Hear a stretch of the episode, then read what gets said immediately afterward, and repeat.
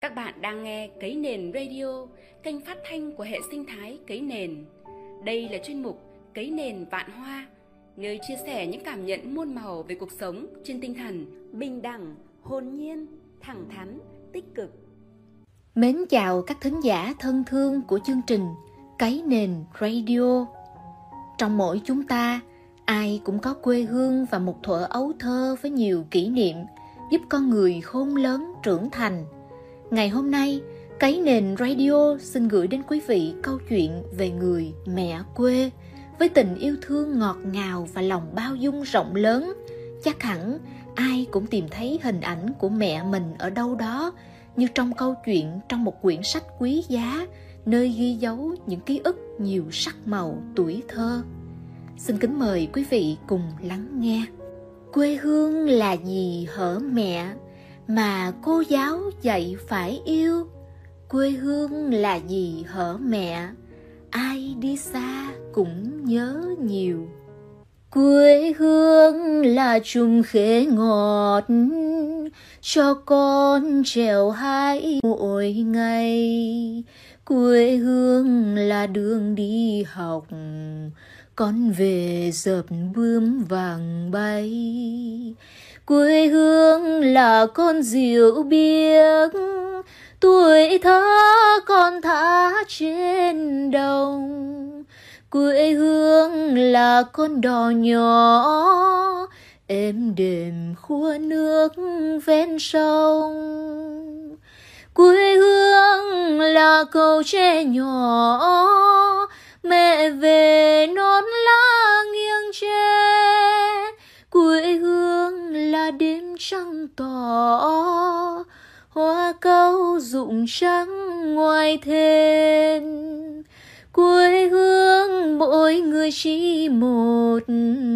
Như là chỉ một mẹ thôi. Quê hương nếu ai không nhớ sẽ không lớn nối thành người quê hương là vàng hoa bí, là hồng tím dậu mồng tơi, là đỏ đôi bờ dâm bụt, màu hoa sen trắng tinh khôi. Quê hương mỗi người chỉ một, như là chỉ một mẹ thôi. Quê hương nếu ai không nhớ sẽ không lớn nối thành người từng tiếng hát lời ca của bài hát quê hương do nhạc sĩ giáp văn thạch phổ nhạc từ bài thơ cùng tên của nhà thơ Đỗ Trung Quân như một chuyến đi nhẹ nhàng và sâu lắm giúp đưa chúng ta trở về với những ký ức bình dị, ngọt ngào và ấm áp. Hai tiếng quê hương vừa đơn giản vừa ngọt liệm, chạm đến từng ngõ ngách nơi trái tim của tất cả chúng ta. Mỗi khi có ai đó hỏi rằng quê hương bạn ở đâu? Liền sau đó là câu trả lời tỏa ra từ ánh mắt tự hào từ giọng nói yêu thương. Quê hương tôi ở một làng quê thanh bình yên ả. Quê hương tôi ở một thị trấn nhỏ nhộn nhịp. Quê hương tôi ở một thành phố lớn hiện đại có khi là ánh mắt hướng xa xăm và trả lời rằng quê hương tôi ở đất nước hình chữ S trên bản đồ thế giới. Đôi khi có người như chậm lại để suy nghĩ, để nhớ và rồi câu trả lời là quê hương ở tỉnh này và thành phố kia hay ở đất nước này và đất nước kia bởi trong lòng họ có đến hai hoặc ba quê hương vì họ là những người sinh ra và lớn lên tại một nơi, rồi đến một nơi chốn khác để làm việc và xây dựng mái ấm gia đình. Tất cả những nơi đó đều tạo nên trong trái tim họ tình yêu của sự gắn bó, tình nghĩa của sự chở che, tình người của sự cống hiến. Quê hương là bất cứ nơi đâu, trái tim họ thuộc về, nơi cất giữ những ký ức quý giá mà mỗi người đã trải qua. Và cũng trong lời ca tiếng hát đó mẹ, người đã cho tôi cơ hội để đến với cuộc đời này. Mẹ đã cho tôi quê hương. Vậy nên hai tiếng mẹ quê như thể hiện lòng biết ơn đối với mẹ và đối với quê hương. Hình ảnh của người mẹ quê trong trái tim tôi được khắc sâu trong ký ức. Đó là người mẹ năng động với trái tim giàu yêu thương ngày tôi gặp mẹ lần đầu tiên là lúc mà mẹ ngưng công việc của một cán bộ ngân hàng để chuyển sang công việc buôn bán vải ở một cái sạp trong chợ gần nhà cái sạp vải ấy trong ký ức của tôi là hình ảnh nhiệm màu của những tấm vải khi tung lên trong gió sớm, phủ khắp một vùng trời với nhiều màu sắc khác nhau.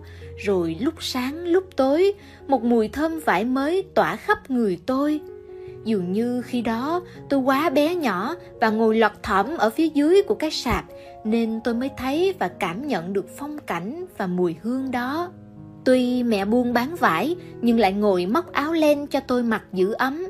Cái áo len không có một cái nút nào nhưng được cột bằng một sợi dây nơ với hai chùm len tua tủa, lắc qua lắc lại như thêm một trò chơi cho tôi.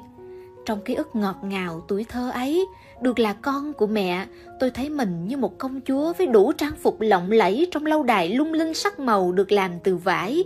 Như trong câu chuyện cổ tích mẹ hay kể năm xưa, Hơi ấm mẹ dành cho tôi không chỉ bằng len và vải mà mẹ còn dệt thêm phép màu là tình yêu thương vô điều kiện khiến tôi thêm ấm áp. Sau đó mẹ tiếp tục chuyển sang buôn bán các sản phẩm khác để kịp thích nghi với sự thay đổi của hoàn cảnh và cuộc sống gia đình. Đôi lúc tôi tự hỏi rằng mẹ đã tự học các kiến thức, kỹ năng như thế nào, ở đâu mà có thể kịp thay đổi để thích nghi với mọi hoàn cảnh sống như vậy – vì dường như trong mỗi công việc nào mẹ cũng thành thạo và thành tâm làm việc nhớ năm xưa mẹ còn gia tăng sản xuất tại khu đất nhỏ ở nhà với đàn gà cả trăm con. Những luống rau xanh mướt vừa đủ cho gia đình tôi sử dụng và chăm cho đàn gà chiếu chít ấy. Đàn gà lớn nhanh như thổi vì được nuôi bằng thóc, rau và những con cá nhỏ xíu được lưới ở con sông phía sau. Hồi bé, tôi rất thích đi nhặt trứng gà sau mỗi buổi chiều tà. Có lúc những con gà không chịu cho tôi lấy trứng ở trong ổ và nó cứ mổ vào tay tôi liên tục. Tôi đau lắm và chẳng hiểu vì sao. Lúc ấy mẹ nói, con đừng lấy những quả trứng như vậy, hãy để lại trong ổ cho gà ấp chứ. Nghe lời mẹ dặn nên những lần sau tôi đều để lại vài quả trứng cho gà mẹ nên không bị mổ vào tay nữa. Lòng tôi thầm nhủ, mẹ thật thấu hiểu lũ gà và biết lo xa. Vậy là một thời gian sau, gia đình tôi đã thấy một đàn gà con với bộ lông non mượt mà, vàng óng, hót chiếu chích đi theo sau gà mẹ để kiếm thức ăn. Mẹ còn có một cái ao nhỏ để nuôi cá, nằm cạnh giàn bầu sai triểu quả, hoa vàng rực rỡ và đám mía ngọt liệm. Một hôm trời mưa rất lớn, bên ngoài có một đàn vịt con từ ngoài đi vào ao của mẹ. Không biết là đàn vịt con ấy đã bị lạc mẹ hay đang đi tìm nơi trú mưa ấy vậy mà nhiều hôm sau vẫn không thấy ai đến tìm và nhận về thế là đàn vịt con ấy đã ở lại cái ao mẹ, tha hồ tung tăng bơi lội và thưởng thức rau cỏ quanh nhà như nơi mà các bạn ấy thuộc về. Tôi lại tự hỏi mình, vì sao mẹ biết cách chăn nuôi gà vịt, trồng đủ các loại rau quả để vừa ăn vừa bán? Mẹ luôn chừa một ít hạt già để tái gieo trồng vào mùa vụ kế tiếp.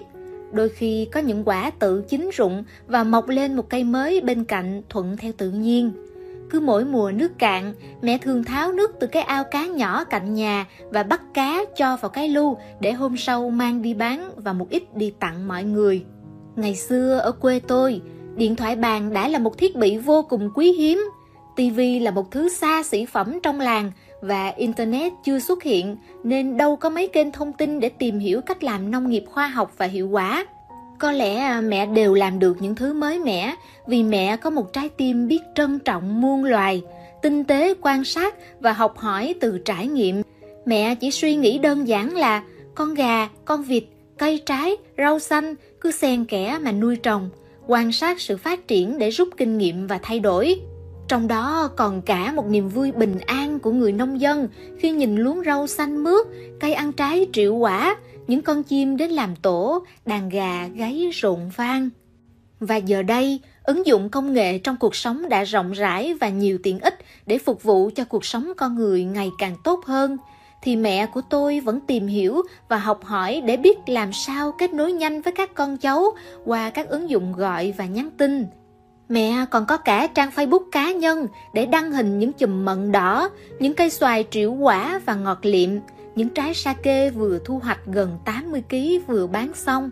Giờ đây, điều đó không còn là vì kinh tế gia đình nữa, mà tất cả là niềm vui và kỷ niệm của mẹ. Cho đến bây giờ, ký ức của tôi là cảnh ra vườn hái đọt bầu đọt bí để làm nên một dĩa rau luộc thật ngọt ngào. Là món bí xanh kho nước tương, ăn vào vừa bùi vừa thanh mát mà cho đến bây giờ tôi vẫn thường xuyên nấu lại món này. Vậy là tôi đã được học từ người nông dân thật sự, là mẹ tôi, về nghề nông, mà tôi đã được làm tình nguyện viên trong suốt một tuổi thơ ngay tại quê hương của mình. Đó có lẽ là hạt mầm mẹ đã gieo trong tôi một cách thuận tự nhiên, để rồi sau này, trong trái tim tôi luôn khao khát về một cuộc sống được hòa mình cùng với thiên nhiên ngay tại quê hương. Thật biết ơn người mẹ quê của tôi và có lẽ cũng của rất nhiều người. Quá trình công nghiệp hóa hiện đại hóa trên nhiều làng quê Việt Nam trong hơn 30 năm qua đã biến nhiều làng quê nhỏ thành phố thị, từng tòa nhà cao tầng mọc san sát nhau, những con đường đất cũ được đổi mới thành những con đường gạch và bê tông thẳng tắp xa tít. Phố xá dường như tấp nập hơn và nhiều làng quê thật khó khăn khi giữ nếp truyền thống nhưng vẫn tiến bước lên quá trình đô thị hóa. Ở gần những làng quê ấy, có nhiều khu công nghiệp được mọc lên, người ta ca ngợi những nhà máy bên trong ấy giúp đổi mới quê hương, tạo công ăn việc làm cho nhiều thanh niên không có điều kiện hoặc không muốn học cao hơn mà muốn trải nghiệm đi làm công nhân sớm kiếm tiền và phụ giúp gia đình. Lâu nay ba mẹ họ chỉ biết bán lưng cho trời, bán mặt cho đất nhưng chẳng đủ tiền mỗi khi trời trở gió. Trong những người mẹ quê ấy, không ít người mẹ tần tảo quanh năm suốt tháng không ra khỏi lũy tre làng, lặng thầm việc đồng án sớm hôm, nhưng có khát khao và niềm tin mãnh liệt dành cho những đứa con thân yêu. Mẹ tin rằng con của họ sẽ có tương lai tươi sáng bằng con đường học vấn vượt qua lũy tre làng. Vì vậy, họ không ngừng động viên để con chuyên tâm học tốt và có ý chí mạnh mẽ vượt lên nghịch cảnh khó khăn, những người mẹ là tấm gương sáng cho con họ trong lao động thức khuya dậy sớm lo toan. Những người mẹ ấy tạo niềm tin cho con của họ là công nhân chỉ là một con đường trước mắt, đôi khi là một cạm bẫy như miếng phô mát ngọt ngào trong chiếc bẫy chuột. Nếu con người thỏa mãn kiếm vài triệu thu nhập hàng tháng là đủ và công việc ấy sẽ ổn định suốt đời, bỏ lại ruộng nương và học vấn. Người mẹ quê tin rằng còn có nhiều con đường khác vươn tới thành công bằng sự kiên trì học tập suốt đời. Và mẹ Tần Tảo làm đủ công việc từ gia tăng sản xuất tại gia, buôn bán nhỏ, đôi khi cả những công việc nặng nhọc như phụ hồ, hái cà phê hay gọt mũ cao su trên cánh đồng để có tiền giúp con trang trải học phí, sinh hoạt nơi phố thị trong nhiều năm đại học. Nước mắt vốn chảy xuôi, người mẹ luôn yêu con vô điều kiện chẳng mong cầu báo đáp mẹ hạnh phúc khi con được hạnh phúc.